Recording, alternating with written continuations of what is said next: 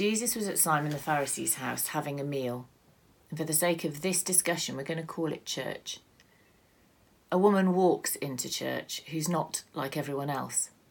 She's a new visitor, definitely from the wrong side of the town, and in fact, it says that she actively lives a sinful life. She behaves inappropriately in the eyes of all those present. She's a bit too obvious, a bit too in your face a bit close to Jesus, and everyone feels uncomfortable. Simon voices everyone's inner discomfort. And in Luke 7, verse 39, we read, When the Pharisee who'd invited him saw this, he said to himself, If this man was a prophet, he'd know who's touching him and what kind of woman she is. She's a sinner. And Jesus does know exactly what kind of woman she is, yet he allows her to approach him to get close, to touch him, to be part of his group, to be intimately connected with him despite her sin. He doesn't judge her, but he recognises her need and her response, maybe not eloquently voiced in intellectual terms, but demonstrated with feeling and intensity. And he sees her for who she is and he heals her. Therefore, I tell you, her many sins have been forgiven, as her great love has shown. But whoever has been forgiven little loves little. And to the woman, he says, Your faith has saved you. Go in peace. Because Jesus loved the unlovely, he saw the love where we see neediness. He recognised the inner anguish and the need for forgiveness where we see an embarrassing lack of protocol and poor behaviour. He didn't wait for her to know all the answers before he healed her. Jesus once said, There was once a man who threw a great dinner party and invited many, and when it was time for dinner, he sent out his servant to the invited guests, saying, Come on in, the food's on the table. And then they made their excuses. They were busy looking after the kids, going off to work, keeping up with the everyday stuff. They'd be there on Sunday for the meeting, maybe even in the week for Bible class, just not tonight when they got something else on. And when the servant returns to his boss to explain they may have a bit left over, his boss was upset, and he told him to go quickly out into the city streets and alleys. Collect all who look like they need a square meal, all the misfits and the homeless and the down and outs you can lay your hands on, and bring them here. And there was still more room, and his boss said, Well, go to the country roads. Whoever you find, drag them in. I want my house full. Let me tell you, not one of those originally invited is going to get so much as a bite at my dinner party. Do we do that? Do we drag them in from the rough parts of town, from the back of beyond, to eat, to be part of our family dinner party? Not just a bit of soup and a roll, not just to sit awkwardly on a chair listening to us tell them what we think, not just to be a visitor, but to be as important as everyone else, to be the guests of God and of His Son Jesus? Or do we drag them in to listen, to be told, to only be allowed into the hall, but not our own homes, not our dinner parties, not yet? What do we call people who aren't members of our church? Visitors, maybe interested friends, outsiders, we might say they're of the world, we might call them strangers or just them. And that's it, there's just easily a them and us culture. We so long to have visitors come into our church, and when they arrive, unless they look like us, what do we do with them? What if they're less well educated, from a lower social class? from another country or culture? Do we treat them differently? I don't think this is always a conscious process. I'm not sure we know we're doing it.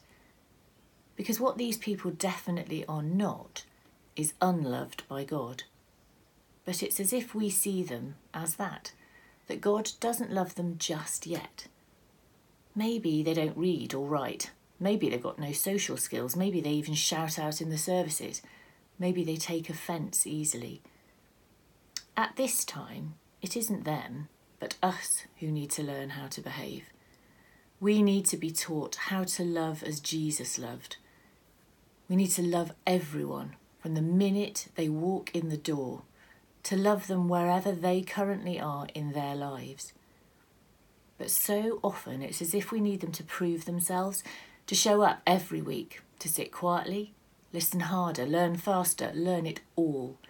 And then we can love them just like everyone else. And we're initially cautious, maybe even distrustful. We sometimes approach with a sense of pity, maybe patronising them a little, dismissing their presence as only coming to see what they can get out of it. We might say, or we might hear, we've been providing lunch before our seminars for long enough now. They need to learn to come along for the spiritual food. We could stop with the meals.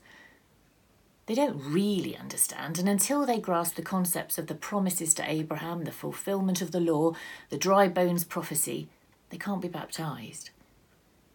Or they've been coming for five years now, they still don't get it. I think it's time to move on. But how did Jesus see others? How did he behave when the woman washed his feet, when she came into the church unannounced? Because we need to react in the same way Jesus reacted.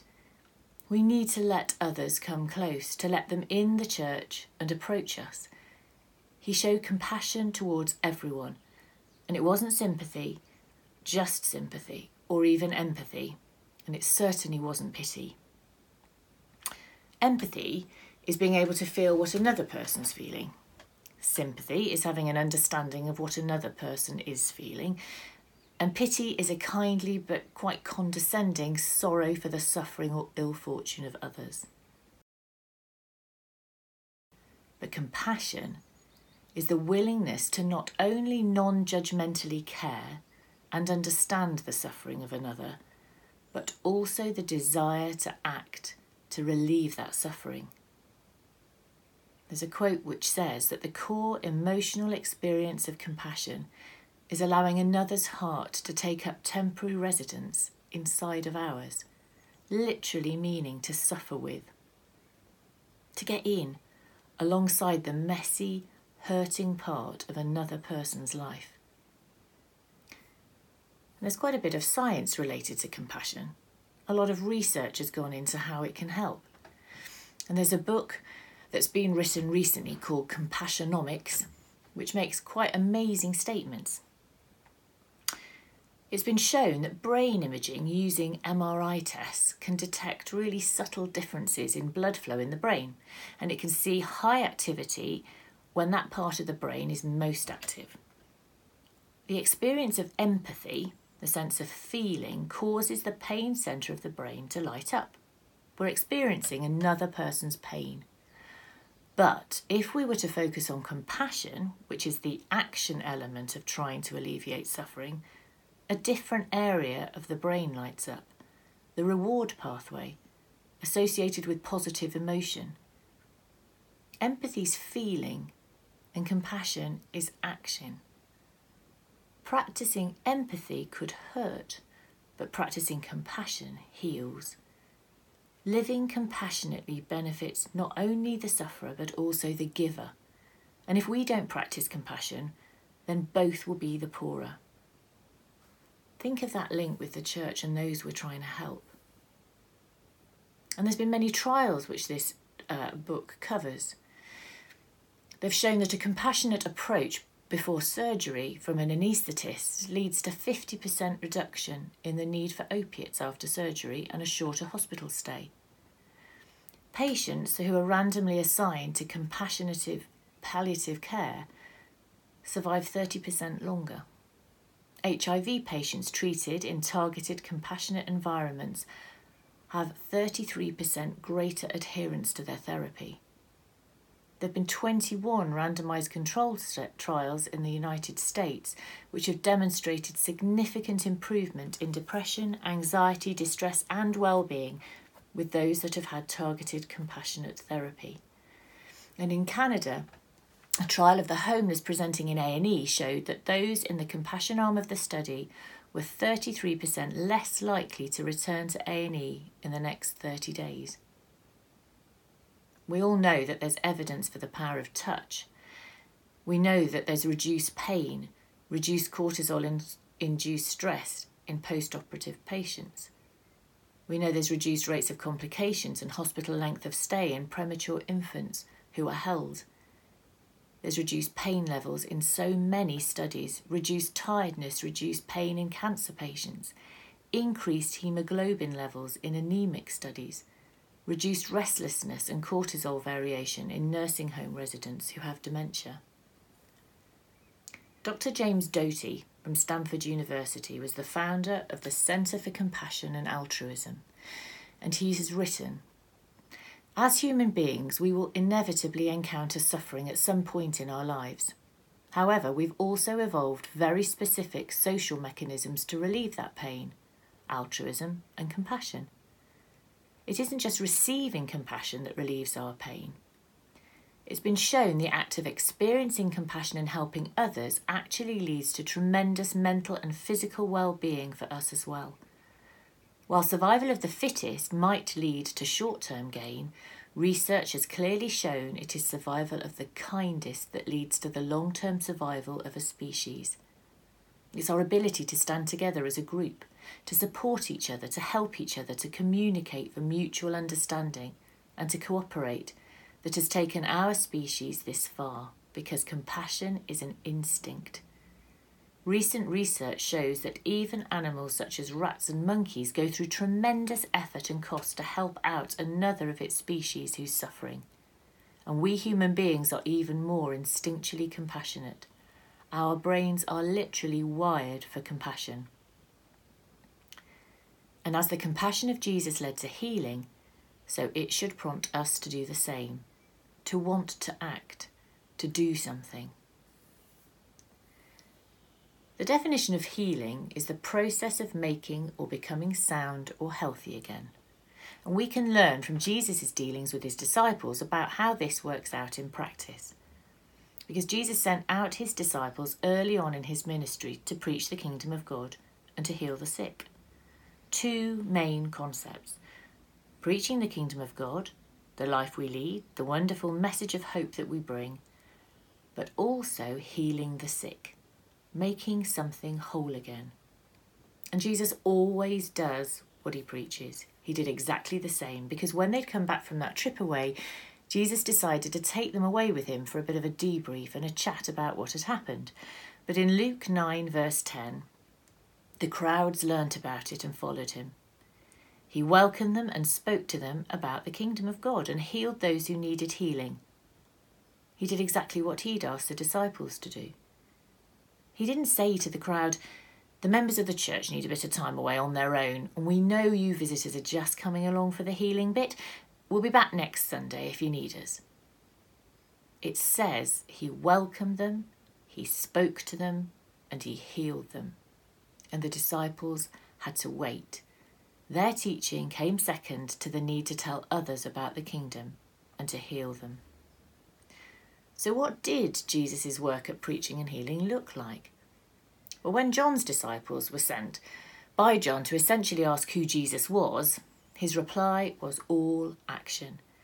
It encompassed those two actions again healing the sick and telling them the good news. In Luke 7, verse 21, we read Go back and report to John what you've seen and heard. The blind receive sight, the lame walk, and those who have leprosy are cleansed. The deaf hear, the dead are raised, and the good news is proclaimed to the poor. And we're all broken. We're all sick. We all need healing, and at different times we need it more than at other times. And let's not fool ourselves that we're any healthier than anybody else. In fact, the more broken a person is, the more God has to work with, the more space he can fill. And whilst we require our own healing, we're here to be Christ's healing arms and hands on earth to others. And whilst we are actively involved in loving people back to health, they've got to feel as much a part of our family as anybody else. They need to feel as loved as every other member of our church. We can't make distinction between anyone because everybody is God's child. But we can make it so hard to join this family. Make it feel like a test, an exam, an educational exercise. We can make people feel they're not good enough, they're not clever enough, Christadelphian enough to make that leap to commit to a life in Jesus. The Archbishop John Sentamu once said, If you squeeze a lemon, you get lemon juice. If you squeeze a Christian, do you get Jesus? And I think too often we might squeeze a Christadelphian and get the Bible. Now, don't get me wrong, the Bible is one of the fundamental ways we can learn who Jesus was. After all, he is the fulfillment of the whole Bible message. But the purpose of the Bible is to use it to become more Christ like, to demonstrate that behaviour in our lives and to become Christ to those around us. Jesus explained things in parables. He explained the Bible to them in a way they could understand. But in order to be able to simplify a story and get across the salient points clearly, we've got to understand it fully and clearly ourselves. It's not dumbing down the Bible, it's not overlooking the detail. It is tailoring it to our audience. We've all been given varying skills of intellect and understanding, and the role of the highly educated is to be able to inform others so that their lives are transformed, but their minds aren't confused. They do not walk away feeling stupid or inferior. And whilst as a community we are often good at the idea of preaching the kingdom of God, what do we like at healing the sick?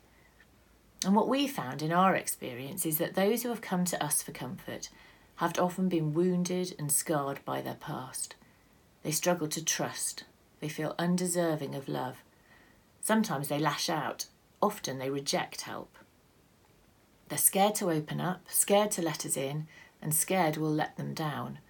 They feel they're not good enough, they're not clever enough, not strong enough how easy it is for us to give the impression of superiority, often unwittingly. It's up to us to remain constant, always there, not taking offence, ready to love them, willing to share our own weakness, our own faults, and our own struggles with our faith. It's scientifically proven that to have an emotionally stable adult in the life of a victim of previous trauma especially trauma in childhood, helps recovery and healing going forwards. Shouldn't our church be that emotionally stable adult? And we're called to be part of that team in our church. So we know compassion works. We know that Jesus did it. He had compassion on them for so many reasons because they were helpless like sheep without a shepherd, because they were sick, because he didn't want to send them away hungry, he had compassion on them and at times he touched them. And we need to reach out. It isn't enough to expect people to come to us. We need to touch, get close enough to feel the pain and the need in others. Because to be at a distance is to observe suffering, but it's not taking part in it. We need to go out, to drag people in to something they want to come to, to people who need a meal, need a chat, need love. And once they're here, we've got to feed them and clothe them and accept them. In Luke 5, verse 31, we read, It's not the healthy who need a doctor, but the sick. I haven't come to call the righteous, but sinners to repentance. And in Luke 6, verse 32, if you just love other members of your church, and then probably only the nice ones, where's the grace in that? We all love people who love us. And if you help out those you know will help you out, big deal. If you happily lend money to someone who you know can pay you back, it's not much of a challenge. How about you try loving those who are fighting against God? Help them out.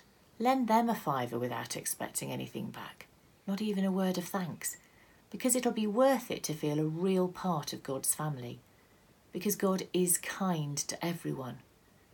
Be kind and good towards everyone, having a real desire to help them, just as your Father God is kind and good. And when the disciples were sent out by Jesus, he gave them this instruction. In Matthew 28, we read, They were told to go and make disciples of all the nations, baptizing them in the name of the Father and of the Son and of the Holy Spirit, and teaching them to obey everything I've commanded you. When people come into our church, we need to help them to become disciples too. They can't remain visitors forever. They can't be them, they need to become us. They need to be servants of God, empowered to undertake their own healing, to be valued as fellow workers for Christ. We can't wait for them to become more knowledgeable, to know it all. The gospel's about setting people free, but we choose to bind them, figuratively tying their hands until we think they're ready. We can't think we're in control of the salvation of others. We're here to lighten the burden and ease the load to be facilitators of God's grace. And we've been challenged over the past 10 years in my church to see our role in society through different eyes. And it's been the most amazing journey. Currently, we've got about 15 regular attenders at our seminar. We feed them all, we try to know them all. We've got another 10 or more we see from time to time, and we keep in contact with them at least twice a month. We don't get the stock answer to our question of how are you, as being good thanks, all covered up in fine clothes and great behaviour. We get real answers benefit claim forms, requests for help with bailiffs, help with no water, no heating, debt issues, traumatic past, loneliness, inadequacy, sadness. But we also have the most amazing, overwhelming gratitude and sense of growing trust. A recognition of being part of a family who cares about them, a real sense of belonging. So let us strive to make more disciples, to grow as a church as Jesus commanded us. Compassion can improve our lives and the lives of those we're in contact with in so many ways.